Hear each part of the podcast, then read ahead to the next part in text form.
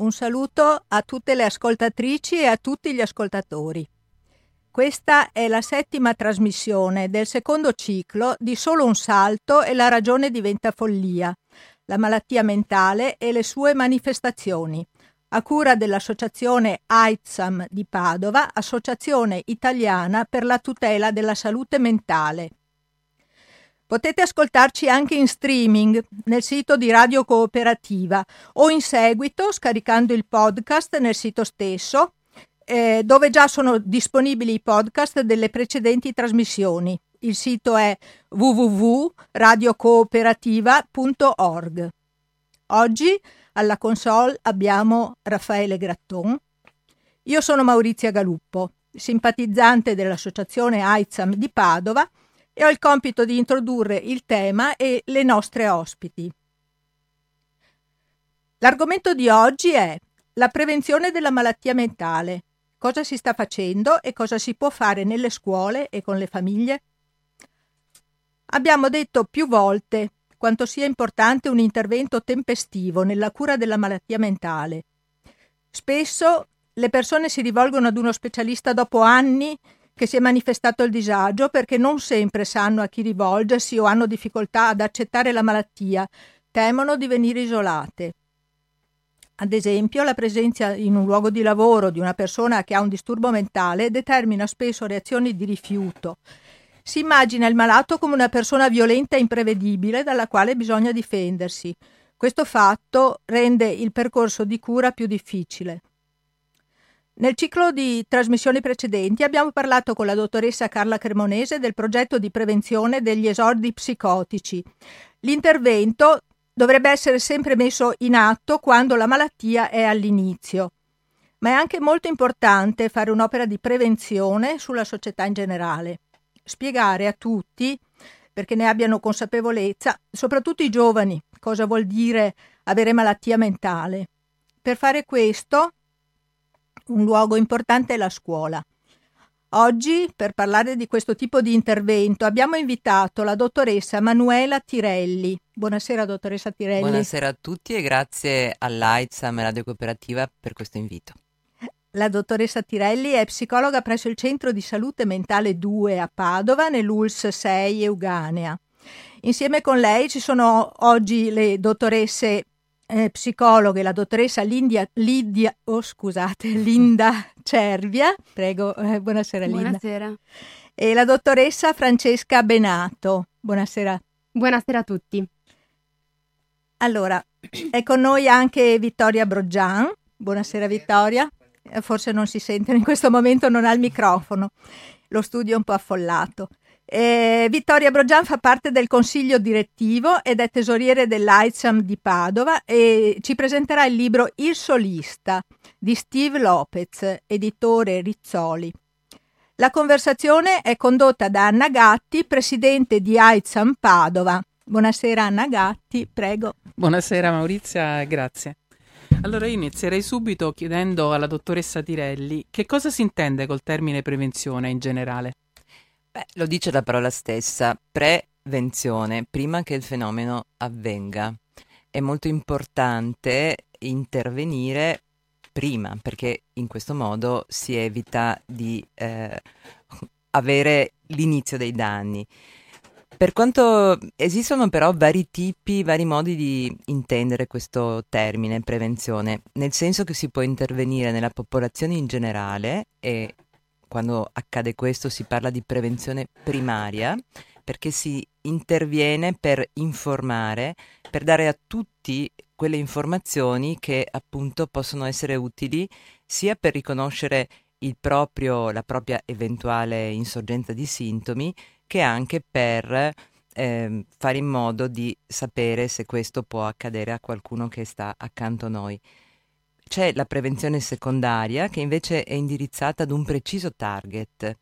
E poi c'è la prevenzione terziaria che è una specie di prevenzione nel senso che si fa quando la malattia è già insorta per evitare gli effetti più larghi della malattia, sia nella persona affetta da malattia, tipo i sintomi secondari o le patologie che possono essere conseguenti appunto alla malattia primaria e, e, sia per evitare gli effetti su quelle persone che sono mh, connesse relazionalmente a chi è affetto da Quindi sui familiari. Quindi sui familiari, esattamente. Sull'ambiente. Eh, entrando nel nostro campo specifico, eh, la prevenzione primaria è proprio tipica del progetto diversamente, non diversamente a scuola, diversamente, di cui avremo modo di parlare poi nel corso della trasmissione.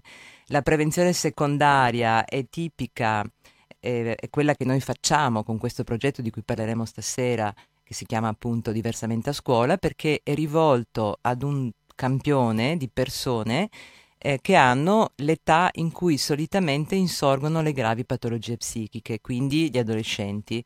Infatti le gravi patologie psichiche insorgono fra i 15, 16, diciamo, 25 e 30 e quindi si tratta dei ragazzi che frequentano la scuola media superiore.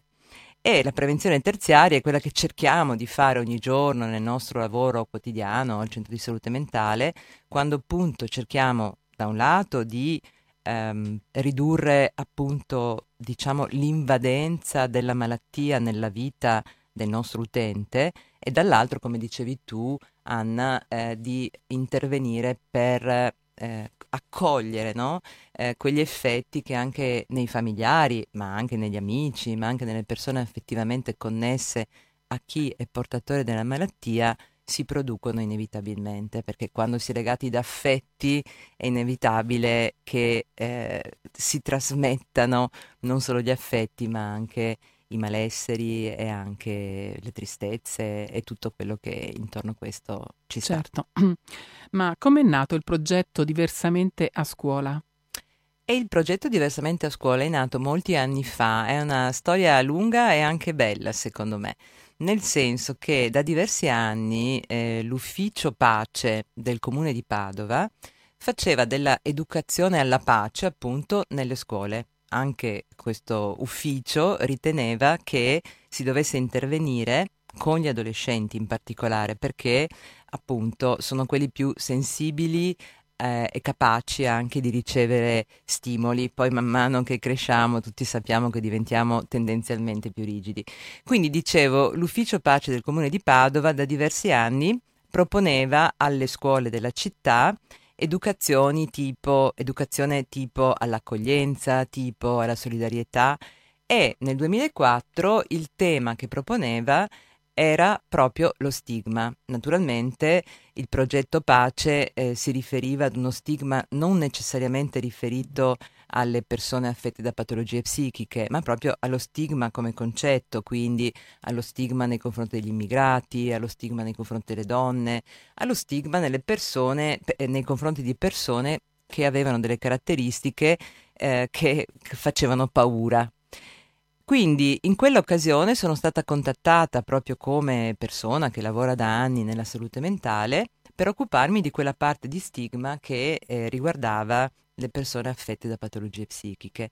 E così ho cominciato ad entrare nelle scuole, cosa che non mi era mai successa da professionista della salute, diciamo è stata un'esperienza veramente molto bella perché mi ha permesso di eh, cogliere quanto gli adolescenti fossero curiosi e interessati agli argomenti della salute mentale e anche della malattia mentale.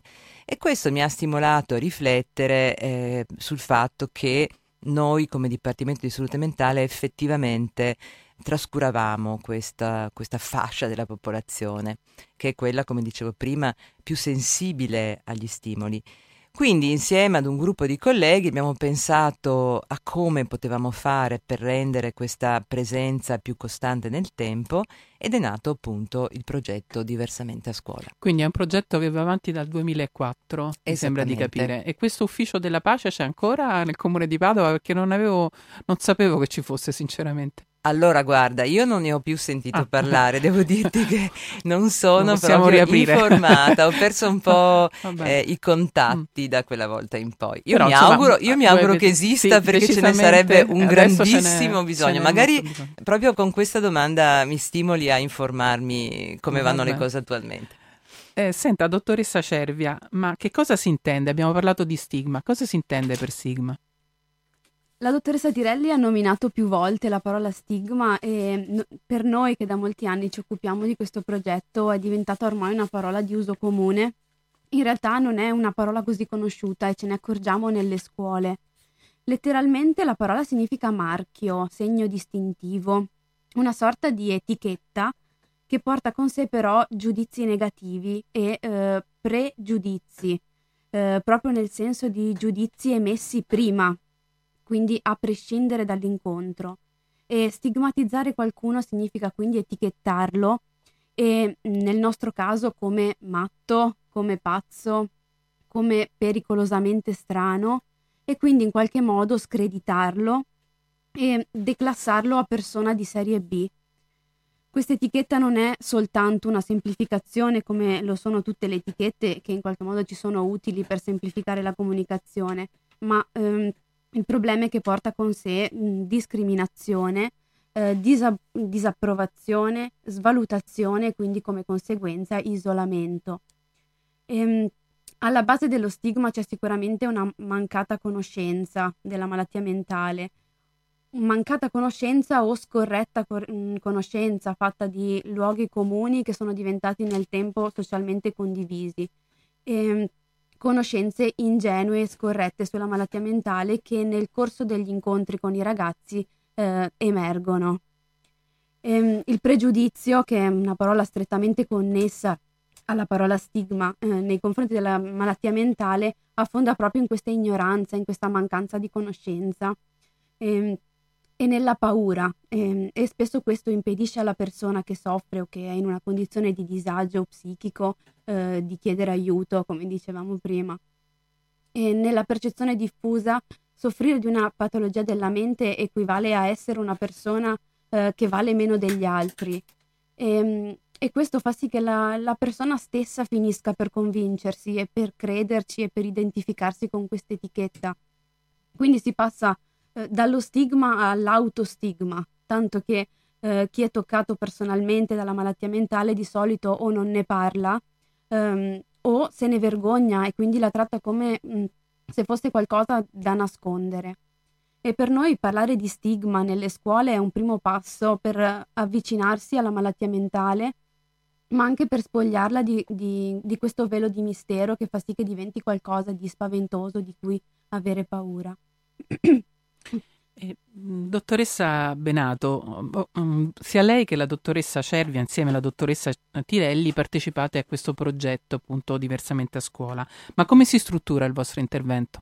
Eh, sì, allora, il percorso diversamente a scuola si struttura in due incontri di due ore ciascuno e che avvengono a distanza di una settimana l'uno dall'altro. E gli studenti in questi incontri sono invitati a confrontarsi con il tema della salute mentale e ci teniamo molto che si sentano protagonisti attivi e che siano molto partecipi. Di solito durante il primo incontro viene proposto inizialmente un questionario a ciascun alunno che valuta le conoscenze a priori e l'opinione del ragazzo su quanto concerne la malattia mentale. Per noi è importante sapere cosa ne pensa prima di fare l'intervento. I risultati del questionario poi vengono restituiti al secondo incontro. Successivamente la classe è coinvolta in una serie di attività esperienziali che hanno l'obiettivo di far emergere il punto di vista di ogni ragazzo su, su appunto che, che cos'è lo stigma per lui in un clima che sia il più possibile libero da giudizio e aperto all'ascolto. Una cosa per noi molto importante è proprio quella di stimolare la curiosità e la partecipazione attiva dei ragazzi a ricercare informazioni che complessifichino il, il sapere per abbattere appunto tutte le false credenze che sono legate al tema della malattia mentale e che rileviamo in effetti nel corso degli incontri. E durante l'incontro è messa a disposizione anche la cosiddetta scatola delle curiosità, in cui eh, ciascuno è invitato a, a farci domande, eh, a mh, mm, esprimere le proprie curiosità, i propri dubbi, i pensieri in maniera anonima. E questo perché ci siamo resi conto che tanti studenti sono intimoriti dall'esporsi a voce alta davanti a tutti su temi un po' insomma, critici e anche personali a volte. E ehm, è uno strumento molto utile per noi, la scatola delle curiosità. Durante il secondo incontro, come dicevo prima, restituiamo i risultati dei questionari e quindi l'opinione del ragazzo e, e, poi diamo risposta alle domande della scatola delle curiosità, lasciando anche un ampio spazio a tutte le curiosità che emergono nel qui ed ora, che sono tante durante il secondo incontro perché vediamo proprio come i ragazzi abbiano rotto il ghiaccio. E di solito utilizziamo anche molte attività eh, pratiche proprio appunto per stimolare i ragazzi. Eh, ci piace tanto che vivano questa esperienza come un contesto accogliente e un'esperienza che è altro dai banchi di scuola. Quindi utilizziamo oltre a giochi, a laboratori, anche spezzoni di film, eh, canzoni, proprio per invogliarli anche alla partecipazione attiva. Ah, ho capito. E come avete selezionato le scuole, dottoressa Tirelli? E in realtà si sono autoselezionate perché ci siamo messi in contatto dopo qualche anno, perché ci sembrava logico, con il Dipartimento di Prevenzione. Non so se tutti sanno che l'azienda sanitaria 6, ma ogni azienda sanitaria ha proprio un Dipartimento di Prevenzione che si occupa della prevenzione in senso lato, quindi delle vaccinazioni, degli screening e di tutte quelle cose che hanno a che fare appunto con il cercare di prevenire, come dicevo prima, la malattia. Abbiamo pensato, ma quindi questo dipartimento si deve occupare anche di prevenire la malattia psichica. E abbiamo, mh, mm, dopo aver preso contatti, inviato a loro il nostro progetto mh, mm, diversamente a scuola, chiedendo di inserire appunto anche il nostro progetto in quel mm, chiamiamolo libro bianco, che loro ogni anno inviano all'inizio dell'anno scolastico a tutte le scuole della provincia. Questo è stato anche un'azione, se vogliamo, di lotta allo stigma, perché dobbiamo sapere che lo stigma è presente anche negli operatori, lo stigma intendo nei confronti delle patologie psichiche, è presente anche negli operatori sanitari, a volte addirittura anche negli operatori della salute mentale. Quindi comprendere questo progetto dedicato alla salute mentale in un eh, libro, in un fascicolo, insomma, dove sono inseriti tutti gli altri progetti di prevenzione dell'azienda sanitaria è stato un modo per dire la malattia psichica vale tanto quanto, anzi io direi e può essere ancora più invasiva di tante altre patologie organiche e quindi ha diritto di stare dentro il libro delle prevenzioni delle patologie. Capito, quindi ma... appunto a questo, a questo, libro, quando questo libro fascicolo, insomma libro bianco lo chiamiamo, arriva nelle scuole, sono le scuole stesse che hanno, ciascuna scuola ha un insegnante delegato al benessere, alla salute, che scelgono quali progetti eh, chiedere, diciamo, eh, alla, all'azienda sanitaria per quel certo anno scolastico.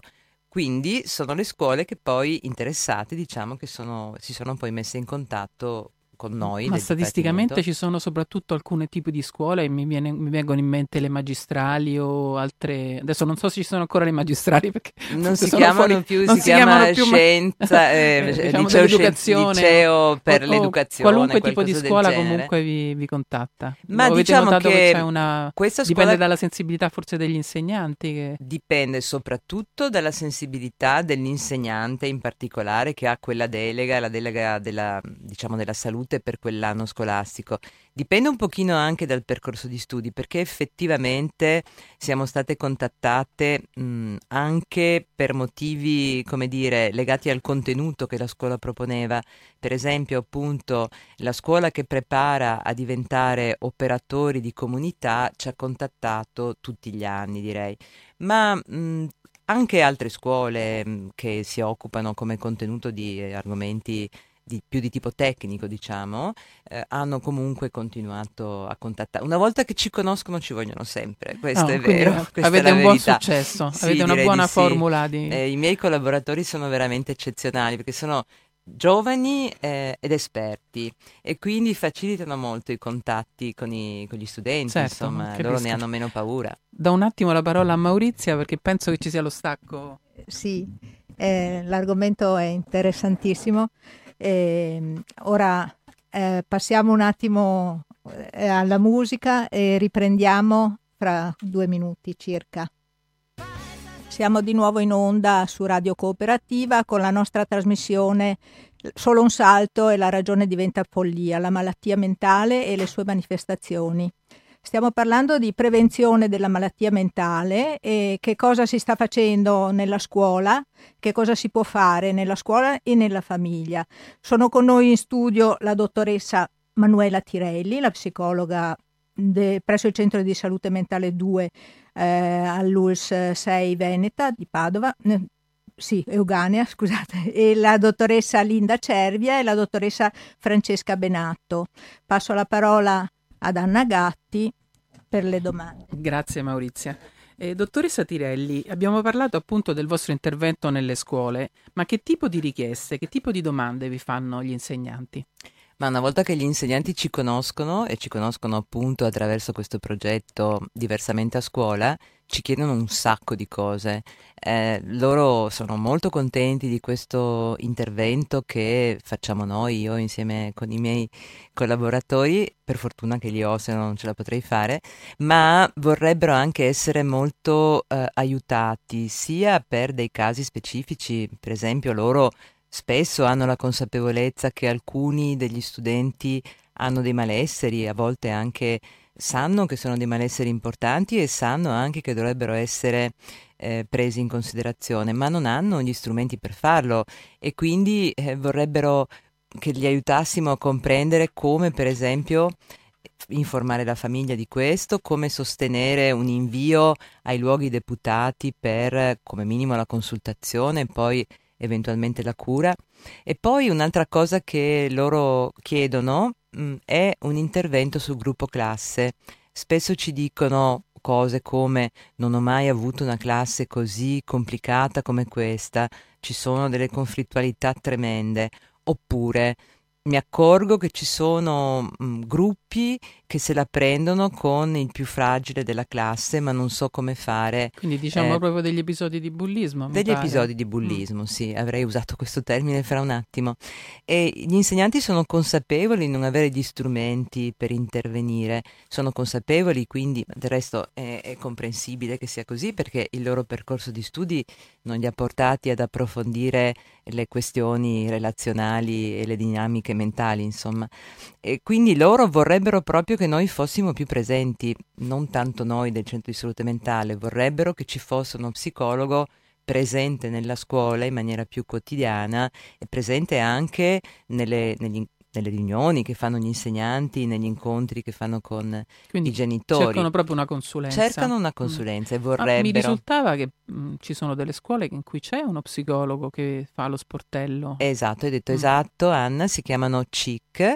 Ehm, si chiamano CIC perché si chiamano proprio consulenza, adesso non mi ricordo la sigla, scusate, mm.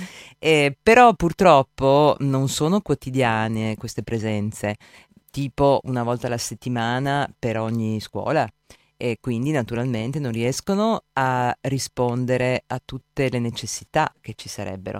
Quindi benissimo i CIC, ma dovrebbe essere aumentata la quantità di ore in cui i colleghi sono a disposizione e appunto dovrebbe essere poi, dovrebbe diventare una prassi la presenza di un esperto anche di dinamiche gruppali, perché parliamo di persone adolescenti e sappiamo eh, quanto per un adolescente è importante il suo gruppo nel suo sviluppo psichico, per cui stare in un gruppo non troppo complicato, eh, che non metta in atto appunto eh, attacchi, ehm, che non eh, faccia diventare, che non costruisca dei capi espiatori, è fondamentale per il futuro di qualsiasi persona. Insomma. Certo, certo.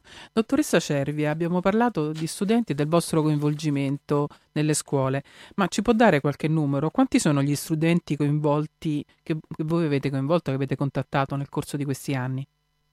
Dunque, dicevamo prima che questo progetto è iniziato nel 2004 e ehm, avendo una storia così lunga nel tempo si è evoluto e ha cambiato forma, ha cambiato contenuti e in tutti questi anni sono state tantissime le richieste di intervento nelle scuole. Nei primi dieci anni, mm, andando proprio ai numeri, sono state coinvolte nel progetto 30 classi di scuole medie superiori, quindi un totale di 650 ragazzi solo i primi dieci anni.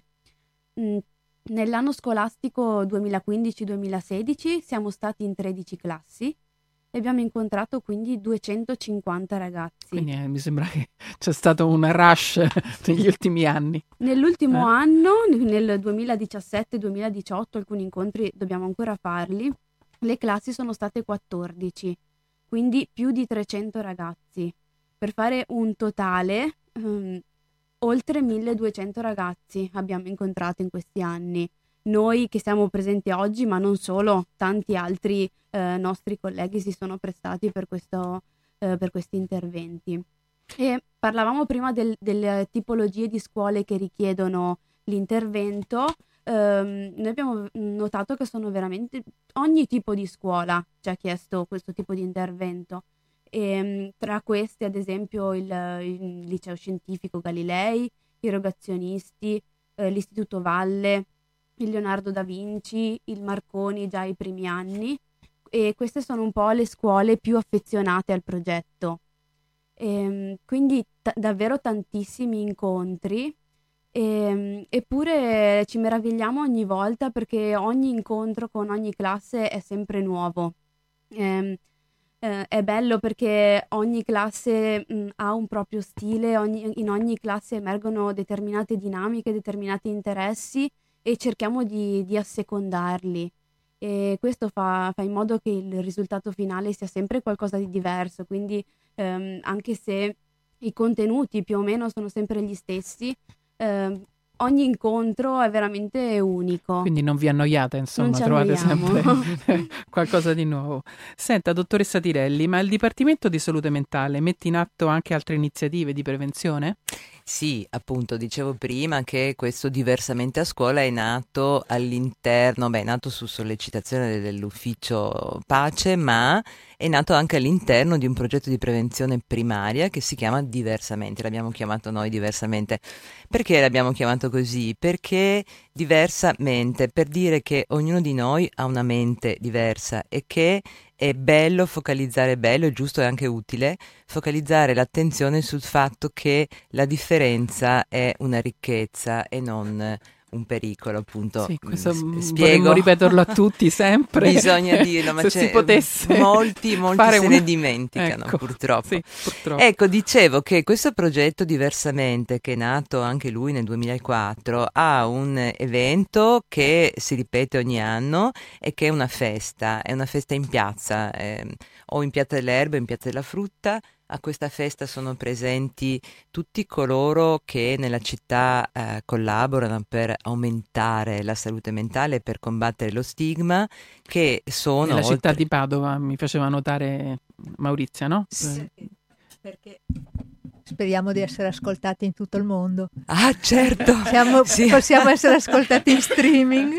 Sì, un po' alla volta ecco. arriveremo a questo sicuramente e tutti apprezzeranno la differenza, appunto. Stava dicevo che c'è, dicevo che c'è questa giornata della salute mentale, è una grande festa alla quale partecipano non solo gli operatori del Dipartimento di Salute Mentale, ma anche le cooperative sociali che collaborano con noi, ma anche le associazioni dei familiari. Sì, io mi ricordo che infatti ero stata appena eletta presidente, ho partecipato a una giornata nel 2016 e adesso anche nel no, 2015, scusate, e anche nel 2017 abbiamo avuto un banchetto proprio in piazza esatto, esatto. delle erbe, credo che sia. Sì, c'è ricordo. stato anche nel 2016, ma l'abbiamo fatto mm. all'interno del San Gaetano, abbiamo preferito farlo per motivi, diciamo così, legati alla meteorologia, l'abbiamo fatto al chiuso. Però secondo me la festa in piazza è più bella perché dà la possibilità anche a chi passa casualmente lì di incuriosirsi e magari di appunto fermarsi ai banchetti, chiacchierare e capire cosa stiamo facendo e magari eh, a così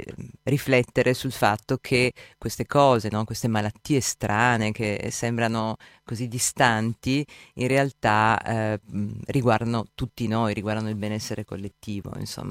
E quindi è un modo, eh, questa festa in piazza, per eh, fare, far sì che la, i cittadini in generale si ricordino che esistono anche questi tipi di malattie e anche che appunto mh, diminuisca la paura nei confronti di questi tipi di malattie.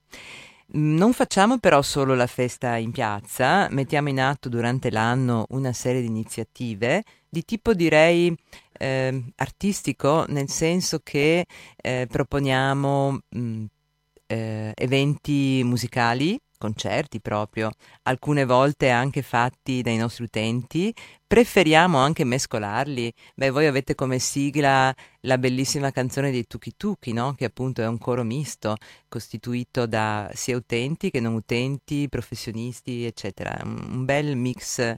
Sì, io adesso persone. non riesco più a partecipare, ma anche io ho fatto per un periodo parte del coro. Sì. Eh, io mh, conosco bene questa realtà ed è una realtà piena di vita, bellissima.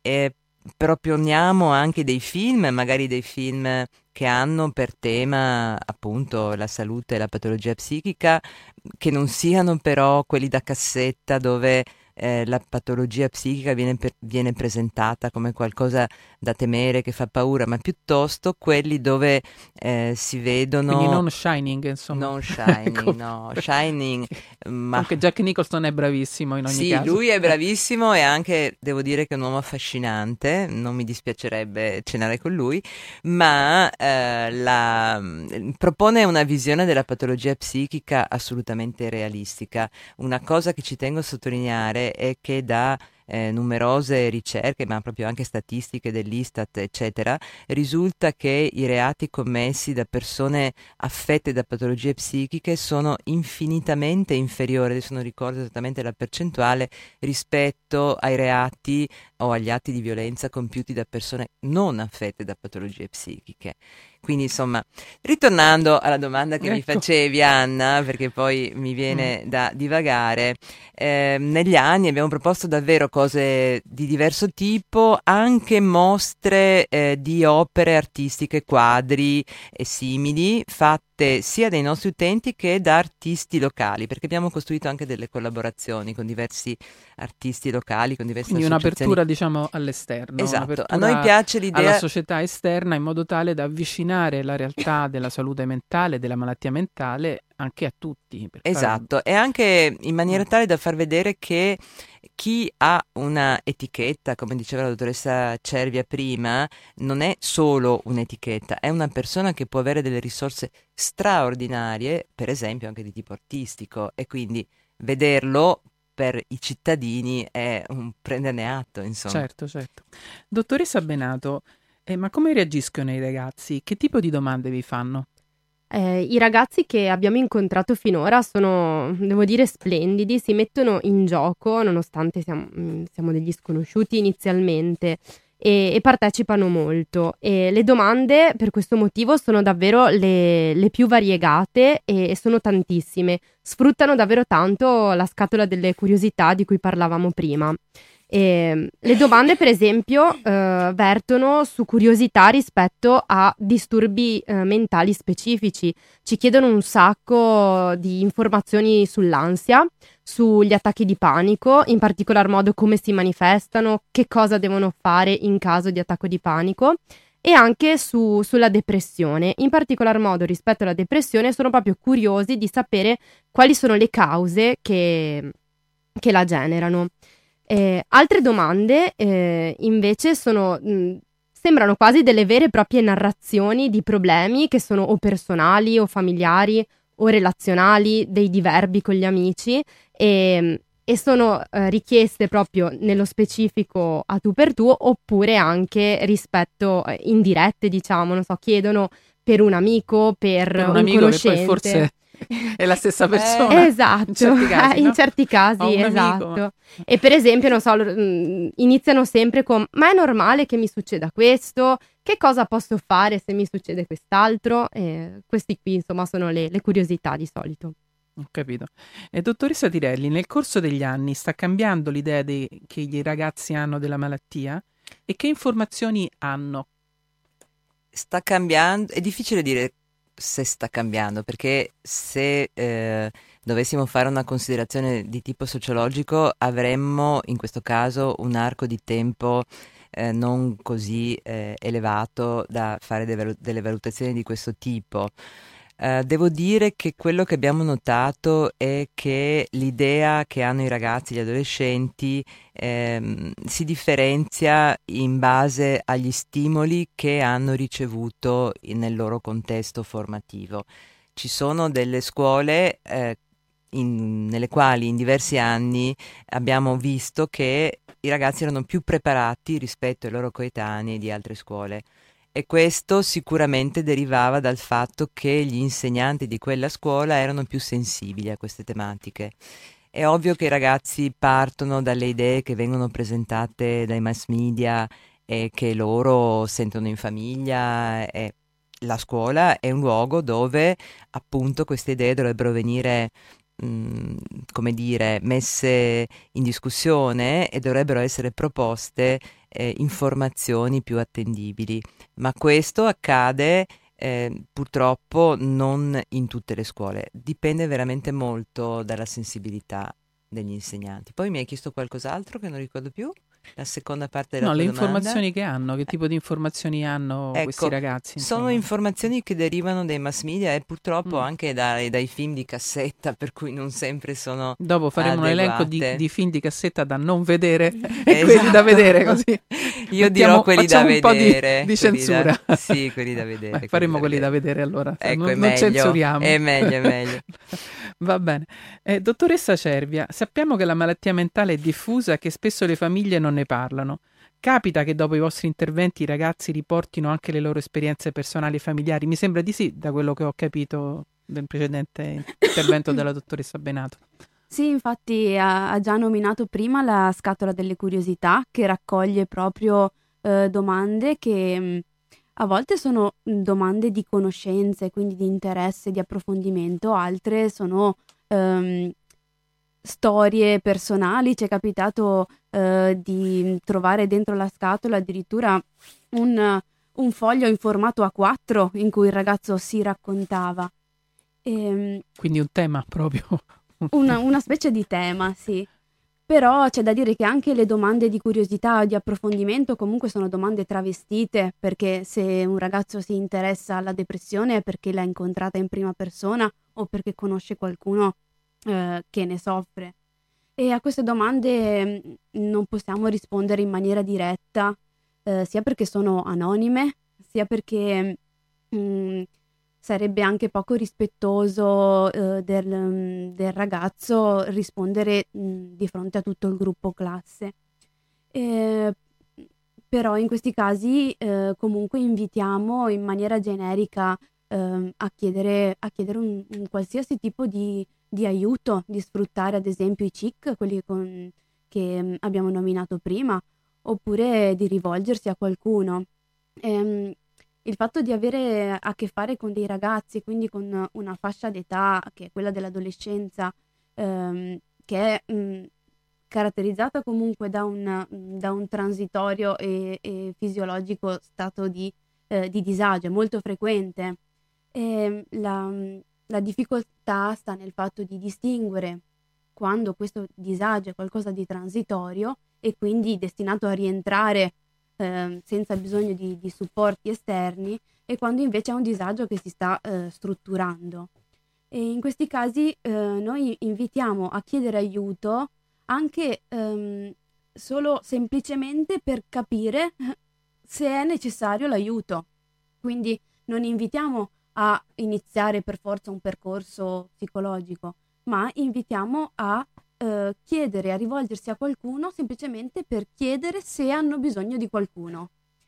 Eh, quindi, Cioè, quindi invitate ad andare da uno specialista praticamente per poter eh, capire se la situazione è- può essere, c- c'è bisogno di un intervento più importante o se è semplicemente una situazione transitoria. Esattamente, quindi eh, Quindi non avere paura quindi di rivolgersi anche a uno paura. psichiatra, no? Sì, ma centro di salute sono, mentale. sono o- tanti poi gli Mm. step, quindi eh, Mm. all'inizio può, essere, può andare benissimo rivolgersi allo psicologo del CIC, ad esempio.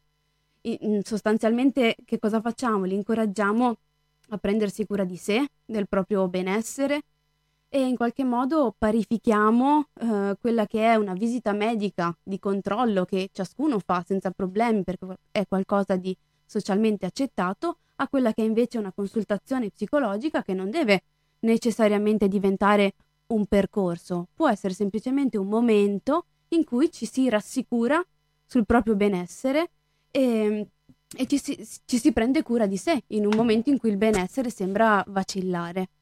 Eh, vorrei fare un piccolo intervento personale.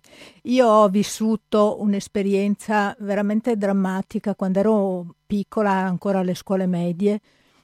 Mio padre ha avuto problemi di salute mentale, ma per noi famiglia è stata una cosa spaventosa da superare assolutamente in solitudine senza pas- parlarne mai con nessuno. Io oh, da molto grande, cioè proprio negli ultimi anni, eh, mi è capitato di parlarne, di confidarmi con qualcuno, ma ora non è più una confidenza, ma è una consapevolezza, è una cosa mi rendo conto, era una cosa che si doveva affrontare, che si poteva affrontare, eccetera, ma nella solitudine di una ragazzina è stata un'esperienza devastante allora per me, per le mie sorelle e per mia madre che aveva appunto in quel momento la responsabilità di tutta la famiglia con l'assenza di mio padre che è stato ricoverato per un periodo.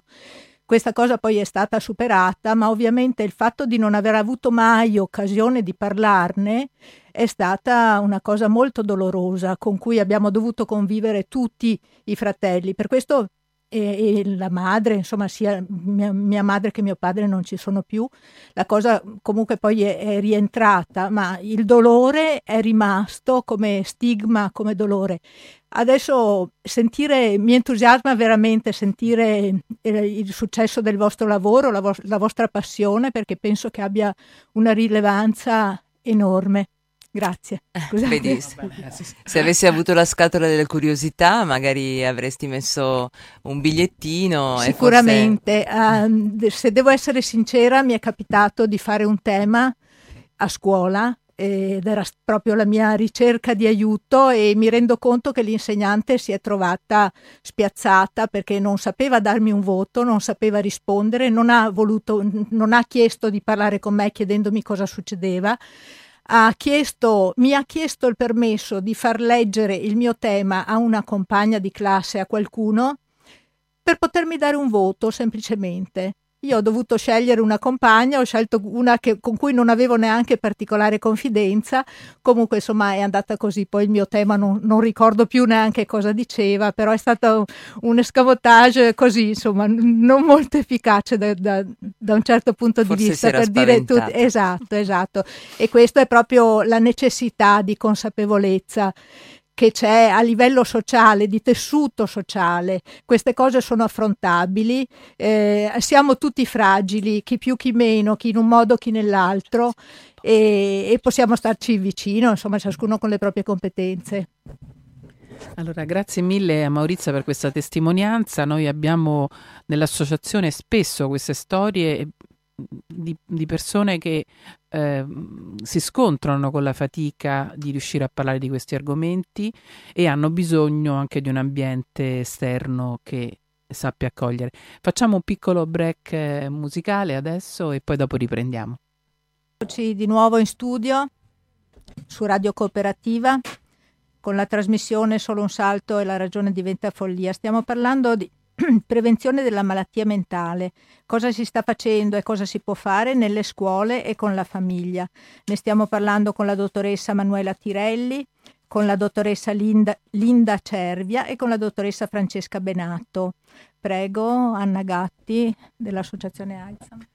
Sì, eh, volevo chiedere alla dottoressa Benato, vi è capitato qualche volta che il vostro intervento abbia permesso a, qualcun, a qualche studente di chiedere aiuto prima che la malattia diventasse conclamata? Sì, sì, è capitato, è capitato anche più volte e quindi siamo contenti che l'intervento insomma, sia anche efficace da questo punto di vista e di solito funziona così. Eh, il ragazzo eh, aspetta che tutti escano dall'aula alla fine dell'incontro e così c'è più privacy e insieme ad un amico solitamente perché essere in due fa più coraggio e ci viene incontro e chiede ad uno di noi psicologi di solito l'intervento lo facciamo in uh, tre colleghi eh, per classe e si avvicina e ci domanda appunto un consiglio, un aiuto. E, per esempio è capitato che eh, una ragazza un giorno mi, mi, venisse incontro e mi dicesse eh, scusi eh, volevo dirle che eh, ho messo un biglietto nella scatola della, delle curiosità, mm, però sono davvero tanto preoccupata e visto che non so se riuscirà a dare la risposta la prossima settimana, non è che mi può dare un consiglio adesso. Beh, eh, sì, ehm, certo, sai, la prossima volta noi risponderemo alle domande in senso generale. Diremo sicuramente delle cose che ti potranno essere utile, utili. Ma scusa, forse però tu volevi chiedermi qualche cosa di più specifico? Mm, no, beh, cioè sì, in realtà, mm, in verità sono, sono tanto preoccupata per, per, una mia amica, mm, è tanto triste, la vedo sempre che piange e proprio non, non vuole parlare con nessuno, sono proprio preoccupata. Ma senti, con te parla. Ma va poco, solo qualche volta, ma di rado. Eh, quelle volte lì che cosa ti dice? Eh, cioè, non è che non parlo con nessuno, però... Ah, ma allora sei tu. Sai che me l'ero immaginata? Quelle cose che stanno capitando a te, sai, possono capitare alla tua età, molti ragazzi capitano alla tua età. Io penso che valga davvero la pena trovare un momento in cui sedersi uno di fronte all'altro e dare dello spazio a quello che senti e a quello che pensi. Mm, magari è una cosa che riguarda semplicemente la tua età, quello che succede a tutti i ragazzi della tua età, però è il caso di fermarsi un attimo a riflettere insieme su che cosa tu stai sentendo, su che cosa stai pensando e anche e soprattutto su che cosa tu vorresti cambiare.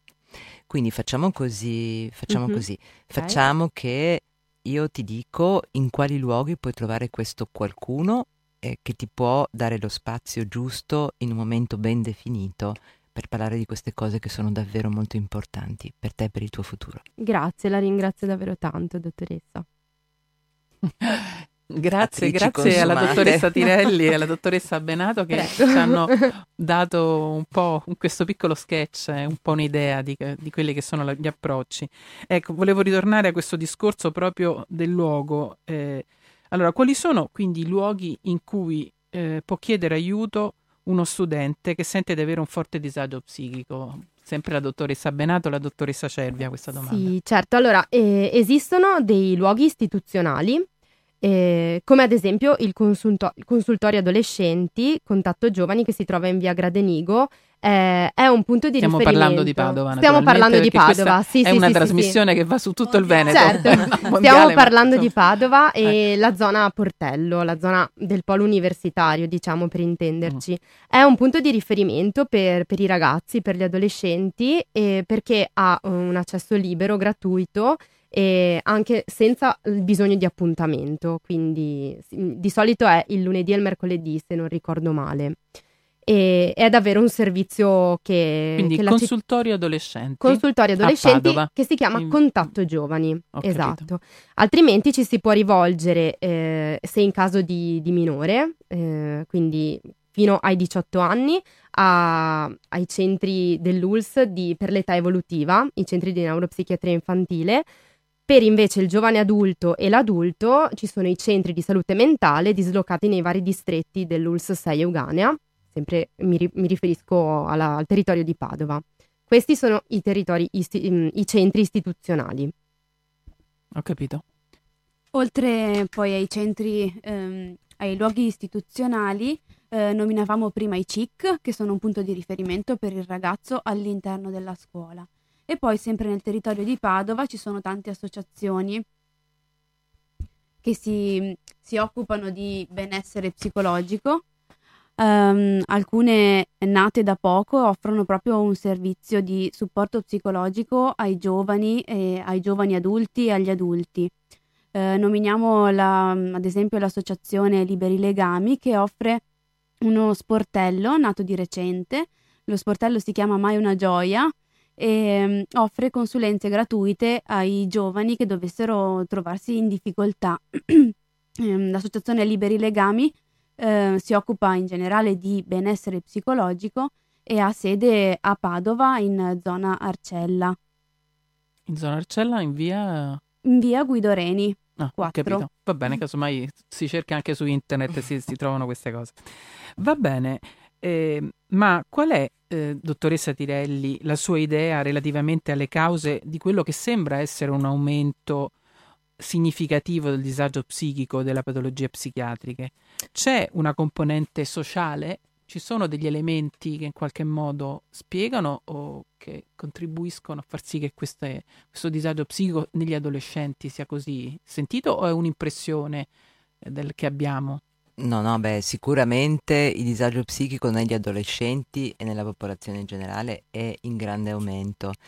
Che ci sia una relazione fra come la società è organizzata e quali sono i valori presenti nella società e l'aumento del malessere psicologico è, è certo, ne parlano tutti i giornali, ma mh, mm, ci sono numerosi scienziati di, di grande levatura che si occupano di questo fenomeno. Basta che partiamo dalla definizione di salute mentale per capire l'ovvietà, insomma, di questa relazione fra malessere e organizzazione sociale, perché la definizione che l'OMS adatta, ha dato, scusate, l'Organizzazione Mondiale della Sanità, esattamente, OMS. l'Organizzazione Mondiale della Sanità dice che la salute è uno stato di completo benessere fisico, ehm, eh, scusate perché è scritto in piccolissimo, mentale e sociale e non è solo assenza di malattia o di infermità. La salute mentale, come altri aspetti della salute, può essere influenzata da tutta una serie di fattori socio-economici sui quali è necessario agire attraverso strategie globali di promozione, prevenzione, trattamento e recovery in un approccio di governance globale. Ci sono poi, per esempio, il Sole 24 Ore, che sapete è un giornale che si occupa di economia, che ha recentemente pubblicato un articolo in cui mette in evidenza appunto come, in coincidenza con l'aumento quest- dell'insicurezza e della povertà anche, ci sia un vorticoso aumento delle patologie psichiche, eh, in particolare della depressione, che veramente sta diventando una sorta di, cioè, qualcosa che riguarda ormai tutti, tutti noi per, direttamente o attraverso qualcuno che conosciamo. Sicuramente ognuno di noi conosce qualcuno Come che, minimo, ha, che ha sofferto o che soffre esattamente, di depressione. Esattamente. Sta diventando la malattia eh, più eh, numerosa, più presente insomma, nella popolazione anche rispetto alle malattie cardiocircolatorie che insomma, fino a poco tempo fa erano quelle... E questo forse contribuisce anche al fatto che se ne parli di più, le persone si sentono più libere di parlare della loro esperienza di depressione, è una mia impressione, perché vedo che sulla depressione c'è meno reticenza a parlarne. No, penso che tu abbia un, un'impressione molto corretta. Eh, appunto nel momento in cui la cosa riguarda più persone diventa un fenomeno che riguarda tutti e quindi se ne può parlare.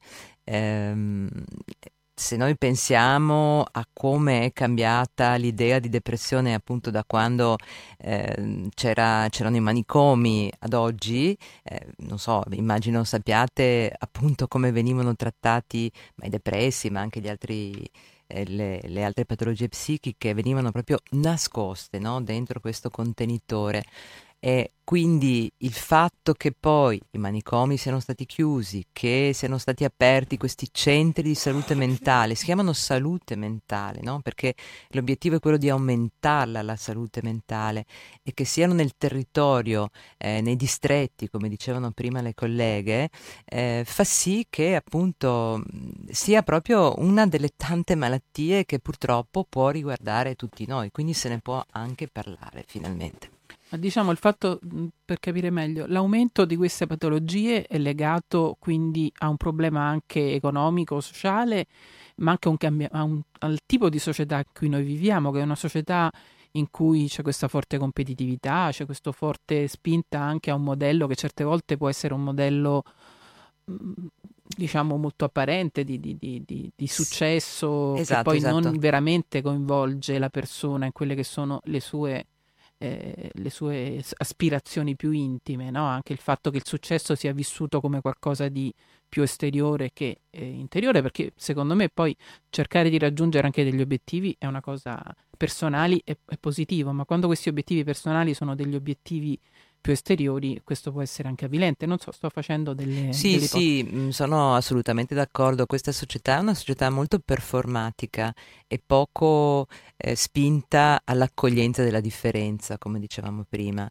E quindi se eh, già nelle scuole si vede questo, no? quando appunto uno non riesce a essere eh, il leader del gruppo, non riesce, non riesce a eh, vestirsi come i propri compagni, ad andare nei luoghi eh, che sono considerati quelli giusti della socialità, perché magari non ha il denaro per farlo, oppure perché mm, è un po' timido, non, così, non ha dei ritmi così eh, veloci come dei, quelli dei propri compagni, viene subito emarginato e, ma a parte che viene immaginato dal gruppo, ma lui stesso non si sente di valere perché appunto si deve confrontare con dei valori molto standardizzati soprattutto, no? che sono o sei così o non sei praticamente. Questo mh, eravamo ieri, l'altro ieri a un convegno sulla doppia diagnosi dove si metteva in evidenza proprio che anche l'aumento dell'uso di sostanze stimolanti è legato proprio a queste aspettative sociali di essere sempre veloci, essere sempre Sulla simpatici, essere diciamo. sempre brillanti, no?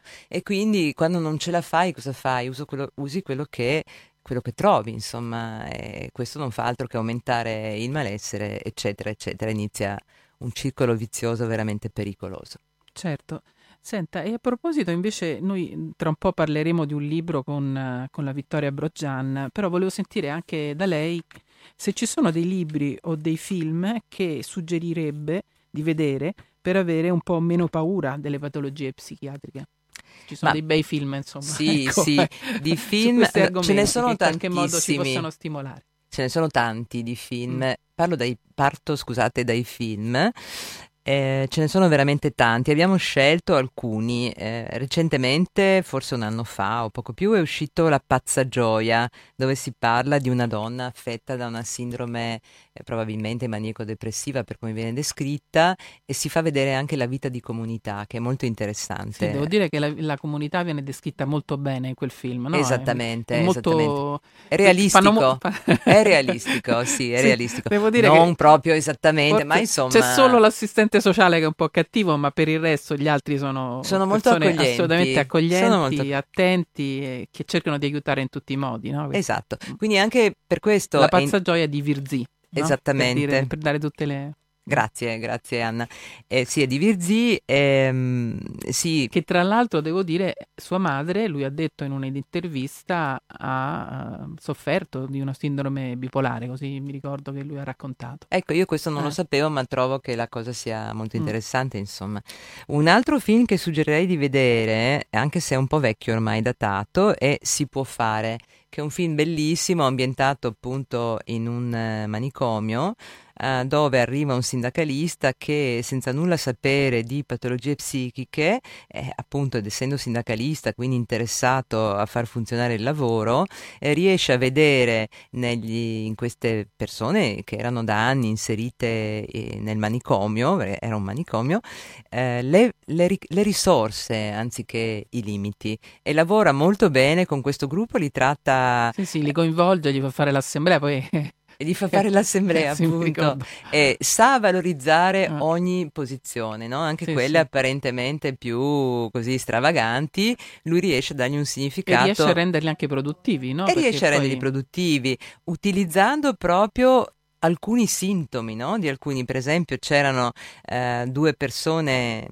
que- in questo gruppo di appunto utenti del manicomio che avevano dei tratti ossessivi importanti e lui se ne accorge e li eh, utilizza per farli diventare esperti in costruzione di parquet che quindi avendo dei tratti ossessivi importanti loro riuscivano a trovare i pezzi che si attaccavano sì, perfettamente sì. con gli altri Erano... pezzi eh, costruendo delle figure dei meravigliose sì, è bellissima questa cosa perché proprio un capo... è un capovolgimento di senso no? Mm. cioè quelli che fino a quel momento erano stati pensati come dei piccoli vincoli eh, nel film si vede come possono essere invece utilizzati come delle enormi risorse. Questa è la bellezza di questo film. Poi, vabbè, in Abemus Papam, che eh, penso conosciate, eh, si vede come tutti... Abemus Papam non l'avrei mai citato, io l'ho visto ma non mi sono resa conto che fosse un film ma perché lì si fa vedere come anche le persone più grandi possono che, avere che momenti di... di... grande, grande paura e di desiderio di fuga. Eh. E quindi è un piccoli che a un certo punto non vuole diventare papa, no? Esatto, è, è proprio così. Quindi fa vedere come la malattia, cioè la, la, paura che si trasforma un po' in panico e che spinge a eh, rifiutare no? la vita, la realtà, eh, non riguarda soltanto lo sfigato, eh, ma riguarda anche persone eh, molto molto importanti insomma e in questo senso demitizza un po' eh, la, la, patologia insomma psichica no?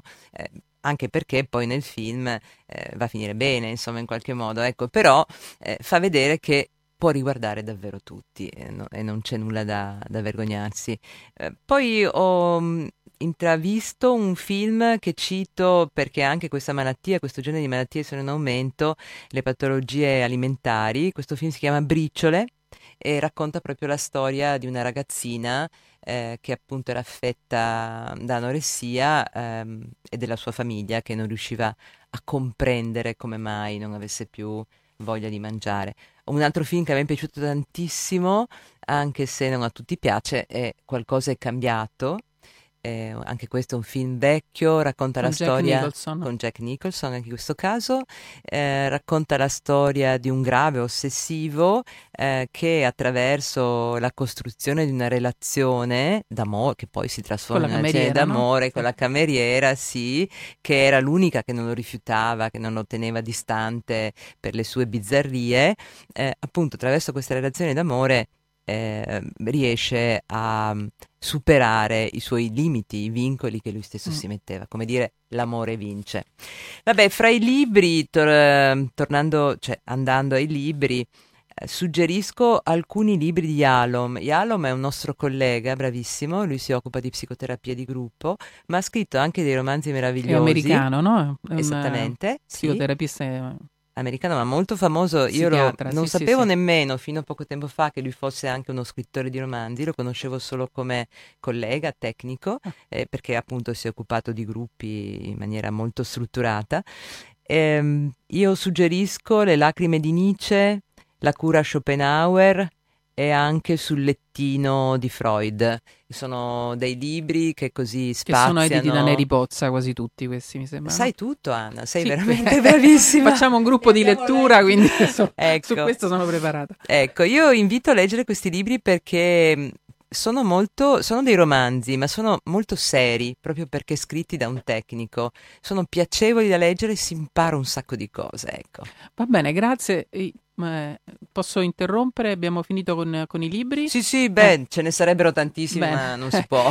Siccome vo- volevamo fare anche delle altre domande, facciamo una breve interruzione musicale e poi riprendiamo velocemente. Grazie. Riprendiamo, riprendiamo la nostra trasmissione su Radio Cooperativa. Stiamo parlando di prevenzione della malattia mentale cosa si sta facendo e cosa si può fare nelle scuole e con, la famiglia, e con le famiglie. Prego Anna, Anna Gatto. Adesso in chiusura della trasmissione io invece siccome abbiamo tre psicologhe, che è un po' una novità perché in genere noi abbiamo sempre avuto degli psichiatri, Bello. molto raramente abbiamo degli psicologi una bellissima novità. Sono molto bellissima. contenta e volevo farvi delle domande proprio sulla vostra professione, quindi un po' personali se volete.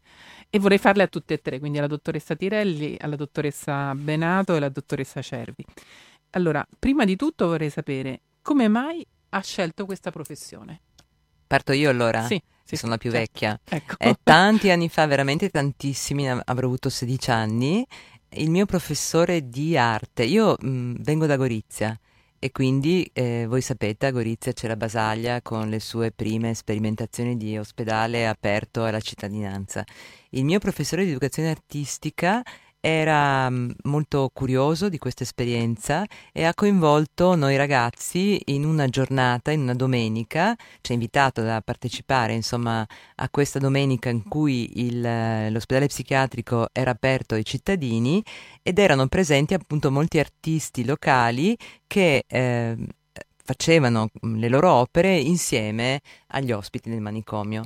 E io ricordo che in quell'occasione ho veramente fatto, disegnato sulla stessa eh, tavolozza, e tavolozza si dice, no, su, no insomma, ho, messo, ho preso quadro. il pennello, io avevo un pennello, l'ospite del, dell'ospedale psichiatrico ne aveva un altro e abbiamo fatto un disegno condiviso. E poi anche c'era la musica, c'erano i valzer, abbiamo ballato tutti quanti insieme. Questa esperienza per me è stata così bella, così affascinante, che è rimasta dentro e mi ha spinto poi nel tempo alla carriera. Che poi Ma successivamente... il famoso Basaglia? No, non c'era no. più lui, ah. proprio lui, c'erano i suoi collaboratori, lui si era già Però spostato a Trieste. Spirito c'era ancora lo spirito presente. Insomma. Ah beh, lui ha lasciato una bella eredità, eh? Gorizia, che era una città semimorta perché era proprio sul bordo dell'impero occidentale e si è data una bella svegliata con l'arrivo di Basaglia, decisamente, sì. E per la dottoressa Cervi com'è stata la scelta? Beh, ehm, diciamo che all'inizio um, si sceglie un percorso di studi più che una professione e quindi si sceglie per interessi personali ma interessi di conoscenza.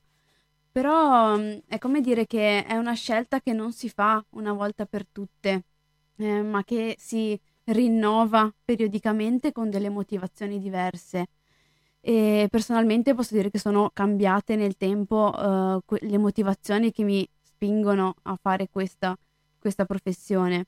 E all'inizio si fa per conoscenza, per interessi, poi si comincia a fare un pochino di esperienza e quindi a dare vita, a dare forma a quello che per anni si legge nei libri e quindi quelle conoscenze acquistano complessità e tridimensionalità e ci si appassiona e, e ci si avvicina a qualcosa che è più, più vero di quello che, che si studiava e, e, quindi più vero, quindi anche più complesso, più difficile da codificare, ma anche più bello.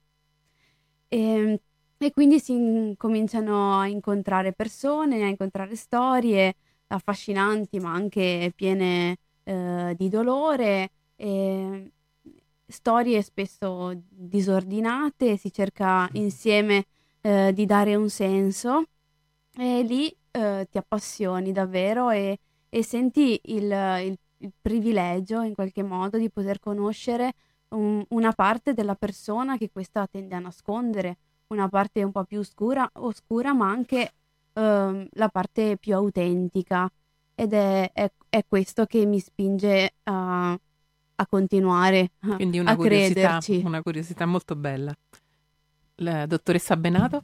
Allora, la... ho scelto di diventare psicologa tantissimi anni fa ormai, ero, tan... ero, piccola, ero piccola, la mia passione per la psicologia è nata proprio a 5-6 anni. Ah, ci picchia!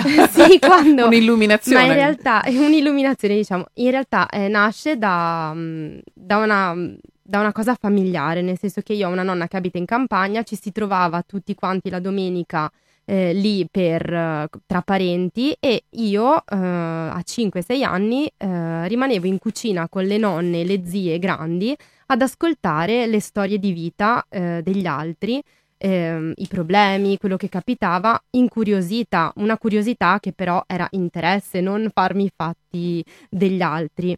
E, che e comunque questo... secondo me farsi fatti gli altri non è poi così non male. è poi così, esatto. Vorrei...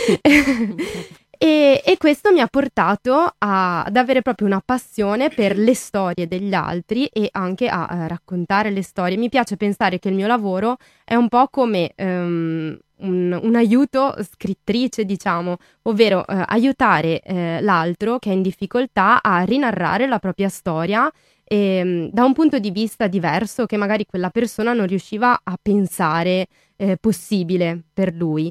E, ehm, e, questa cosa mi affascina molto. Poi a me piace tanto lavorare con i bambini e, e gli adolescenti. Ho lavorato anche come volontariato quando ero più piccola eh, con loro e quindi mh, mm, le storie per me con loro sono molto molto utili da utilizzare anche come strumento. Grazie, grazie molto, belle queste risposte, veramente così diverse. E volevo sapere però dalla dottoressa Tirelli, ricominciamo da lei, ma quali difficoltà ci sono in questo mestiere? Beh, è un mestiere appunto prima di tutto, quindi eh, le mie colleghe sono ancora molto giovani di questo mestiere, invece io lo faccio da veramente tanti anni e come dire, come tutti i mestieri ha dei vincoli, ha delle regole, eh, alcune delle quali sono faticose. Direi che eh, comunque la cosa che è più mh, mm, faticosa è anche quella più affascinante nello stesso tempo, nel senso che è molto faticoso stare in un contatto così profondo per tempi così lunghi.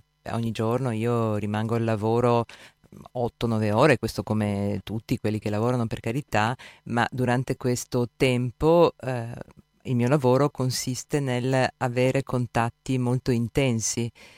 Il mio lavoro è la relazione e quindi io devo usare me stessa per costruire una relazione di cura e quindi eh, come, come, dire eh, stare dentro la storia di altri è come se diventassero quelle storie un po' anche la mia storia eh, questo crea grande fascino, eh, esplorare ogni giorno tanti mondi, eh, attraversare questi mondi insieme alle persone che li costruiscono è bellissimo, è veramente affascinantissimo, ma nello stesso modo eh, in, che capiterebbe a un viaggiatore eh, imperterrito, crea anche una grande fatica, insomma una grande stanchezza. Ecco. E la dottoressa Cervi? Cosa ci dice? Quali sono le difficoltà? Forse siete, vi vedo molto giovani. Noi parliamo, sì, infatti, Quindi... noi siamo giovani e siamo ancora alle difficoltà che precedono le, le difficoltà che, di cui parlava la dottoressa Tirelli. Da giovani il, la difficoltà più grande al momento è quella di trovare il proprio spazio. Lavorativo anche, no? Lavorativo, anche, eh. uh, sì, parlo di spazio lavorativo, ma anche di affermarsi come singolo e quindi di costruirsi il proprio spazio e la propria individualità e, e in qualche modo anche farsi rispettare in quanto giovane. Perché ehm, soprattutto a Padova ci sono tantissime, l'offerta di psicologi è veramente ampia e quindi è difficile proporsi senza svalutarsi perché mh, si ha sempre l'impressione che se non siamo scelti noi ci sono tante altre dispo- persone disposte e capaci di fare la stessa cosa che, che sappiamo fare noi. Quindi di, direi non svalutarsi e, non, eh, e sapersi proporre bene, questo è difficile. In, in più um, ci sono tanti psicologi. Per voi sono... è difficile questo discorso di, e per noi, lo dico dalla parte dei, dei familiari, di, di, degli utenti, è difficile poi riuscire a trovare la persona giusta perché voi siete in tanti che vi soffrite, per noi è poi difficile capire tra questi tanti come sceglierle. Eh, basta che questo chiedi a me, questo, questo, è un discorso che forse affronteremo in un'altra puntata. Sì, infatti Scusi. ci sono tante persone che soffrono, tanti psicologi, e è come se mancasse la persona che, che connette. Manca, uh, manca questa funzione. Mm. Mm. E in più le persone che, che, soffrono, come dicevamo prima, essendo ancora molto diffuso questo stigma, questo pregiudizio, faticano ad avvicinarsi a un, um, a un professionista della salute mentale perché c'è il rischio di passare per matto, eh, come dicevamo prima, o, o semplicemente per fragile. Eh, si sente dire ce la puoi fare da solo, che bisogno hai certo. di rivolgerti a qualcuno. E invece a noi piace pensare che nel momento in cui qualcuno chiede aiuto è lì che mh, mm, sta venendo fuori la parte più forte e più sana della persona, perché è la parte che si vuole occupare di sé. E quindi cerchiamo di eh, valorizzare questo aspetto come atto di coraggio di prendersi cura di sé. E, e quindi prendere coscienza dei propri limiti e, e scegliere di trasformarli in qualcosa d'altro. Va bene, adesso sentiamo la, do- la, giovane dottoressa Benato, che anche lei. Certo, io sono assolutamente in linea con quanto ha appena detto la dottoressa Cervia e mm, quindi appunto sì, la difficoltà di essere in un contesto comunque universitario come quello di Padova, in cui eh, sono di passaggio tanti psicologi, tanti si fermano e quindi c'è abbastanza concorrenza, però allo stesso tempo eh, la difficoltà, ma anche direi la sfida che ci viene posta da giovani, da giovani psicologi è quella anche di trovare eh, una nostra identità, un, una caratteristica che possa renderci proprio interessanti agli occhi appunto di chi poi usufruirà del, del nostro servizio. E quindi è anche un impegno quello di, di, trovare, mh, di trovare uno spazio proprio innovativo anche dove inserire la psicologia. E un'altra difficoltà potrebbe essere quella che appunto vedendoci tanto giovani eh, c'è un po' di scetticismo rispetto appunto all'esperienza di vita e al nostro periodo di ciclo di vita in cui ci troviamo. E, però insomma ci formiamo per questo e facciamo tanto tirocinio, tanta formazione, quindi direi che insomma ce la possiamo cavare certo, nonostante la giovane sicuramente, Sicuramente. E un'altra domanda, è la terza e l'ultima, eh, sempre alla dottoressa Tirelli, iniziamo, inizia per prima. Che caratteristiche deve avere secondo lei un buono psicologo? Abbiamo già, già trapelato no? qualcosa da quello che abbiamo detto fin qui. Io direi che prima di tutto deve essere curioso. Dicevi tu, Anna, non è poi, poi così male farsi i fatti degli altri. E gli psicologi si fanno i fatti degli altri, o meglio, si occupano delle emozioni che questi fatti eh, producono nelle persone che si rivolgono a loro. Quindi sicuramente deve essere curioso, deve essere anche intelligente perché il nostro lavoro consiste anche nel costruire ipotesi alternative a quelle eh, che i nostri utenti hanno già costruito da soli e che evidentemente non funzionano, sono delle, eh, delle gabbie, no? sono delle gabbie della mente, quindi dobbiamo essere in questo senso capaci di proporre eh, narrazioni più affascinanti, anche più verosimili, ma anche più affascinanti di quelle che fin lì il nostro utente aveva costruito e che però appunto erano poi, eh, si erano poi trasformate in eh, blocchi del loro sviluppo evolutivo e poi sicuramente deve essere mh, capace di accoglienza. La prima cosa forse, no? Perché mh, il primo incontro ha a che fare con l'accoglienza. Chi viene da noi all'inizio ha sempre un po' paura o è sempre mh, angosciato, preoccupato, triste e quindi deve, lo psicologo deve essere capace di eh, accogliere lo stato d'animo così particolare della persona che si rivolge a lui. Ecco, lo psicologo, poi Anna non c'è fra le domande, ma penso che sia eh, molto importante anche parlare di questa differenza no? Del, fra lo psicologo e lo psicoterapeuta. Eh, lo psicologo mh, mm, svolge un lavoro eh, che ha a che fare con la prevenzione, la, mh, mm, eh, la, la riabilitazione e anche la diagnosi, la valutazione. E lo psicoterapeuta è una persona che si occupa proprio della cura, dove con questo termine intendo costruire un cambiamento insieme all'altro, all'utente che ce lo chiede, costruire, co-costruire, usiamo proprio questa parola, co-costruire un modo di stare al mondo che lo soddisfi di più, che soddisfi di più lui e anche le persone a cui lui è legato. Grazie. Abbiamo pochissimi minuti, quindi vi chiedo proprio di essere molto veloci questa, nella risposta. È proprio difficile eh, definire una sorta di identikit del, del bravo psicologo. Eh, una cosa a cui tengo molto perché essendo giovane psicologa posso dire quello che spero di diventare, dato che è un lavoro che è un, anche su di sé, che è un continuo work in progress. Ehm, secondo me è bravo eh, quello, lo psicologo che eh, riesce a in qualche modo mettere se stesso in quello che fa e che trova uh, un un buon incastro tra quello che è come persona e quindi umano, imperfetto, con un proprio stile e un proprio modo di stare, di stare nel mondo e quello che invece fa come professionista. E penso che sia questa armonia tra la parte umana e la parte professionale che permette di essere autentici e veri nella relazione. E, la persona lo sente e questo secondo me è il presupposto per, eh, per la fiducia. Grazie. Io aggiungo davvero due cose velocissime. Um, un buono psicologo eh, deve mh, mm, sapere innanzitutto ascoltare, e ascoltare e, mh, mm, in maniera empatica, quindi anche risuonare con il paziente che ha davanti, anche rispetto alle emozioni che prova e che, mm, che vengono provate eh, durante il colloquio. Anche secondo me un, un bravo psicologo eh, deve esserci e, e, e sapersi ehm, cioè, e sapere di essere umano anche lui e quindi portare le sue fragilità, la sua esperienza e le sue emozioni anche come strumento di, di aiuto, di intervento.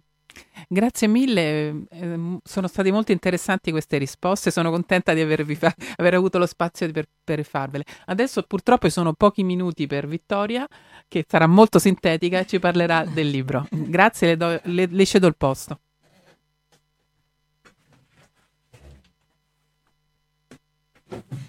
Salve, vi parlerò del libro di Steve Lopez, Il solista, edito da Rizzoli. È una storia vera che ha due protagonisti. Il, il protagonista, uno dei protagonisti è lo scrittore, è giornalista eh, del Los Angeles Times e un altro è il personaggio che lui una mattina incontra in Piercing Square sotto la statua di Beethoven.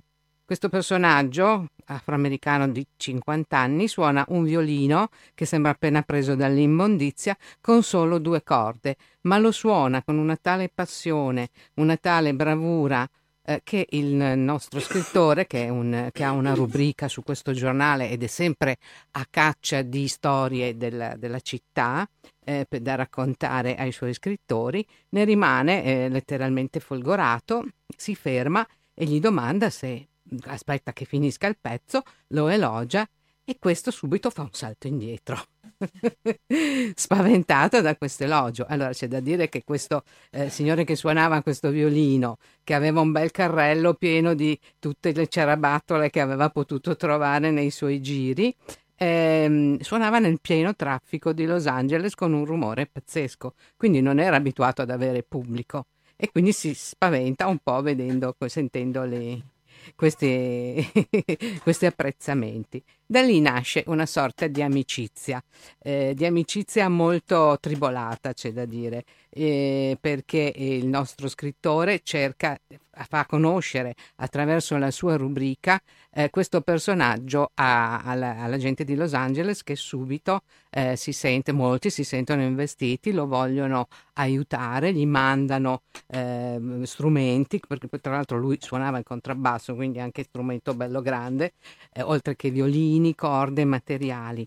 E, mh, mm, e quindi c'è tutto questo aiuto da parte dei lettori. Dall'altra eh, Steve cerca anche di aiutare proprio questo giovane Afri- questo africa- afro- afroamericano a, ritrova- a, ritrovare un po' di dignità perché insomma è puzzolente, sporco, eh, dorme per la strada, addirittura sotto un cavalcavia e mm, lui teme per la vita di questa persona perché ne capisce la genialità, però non riesce, fa molta fatica a portarlo a una vita un po' più eh, normale, dove possa avere un rifugio dove passare la notte e tutto quanto. Ecco, io adesso non vi sto a dire tutto quello che, che, che avviene in questa storia, eh, ma mh, mm, un po' alla volta riesce ad avvicinarlo a una missione che c'è in uno dei quartieri più degradati di Los Angeles, Sky Road, dove ci sono barboni, ex militari mm, malati, eccetera, eh, prostitute, drogati, dove riesce a farlo andare prima a lavarsi, poi a lasciare qualche volta il suo carrello riesce ad, avere anche degli inviti da una grossa prestigiosa orchestra della città che si esibisce al mini Walt Disney Center Hall sulla collina di Los Angeles e eh, si vede proprio che questo momento è uno dei momenti culminanti del libro, eh, coinvolge talmente tanto questo eh, musicista che si chiama Nathaniel Anthony Ace e lo, fa, lo, lo rimette dentro alla, alla musica di cui lui era tanto appassionato. Nel s- approfondire la storia di questo uomo, eh, lo scrittore scopre che ha studiato alla Hilliard.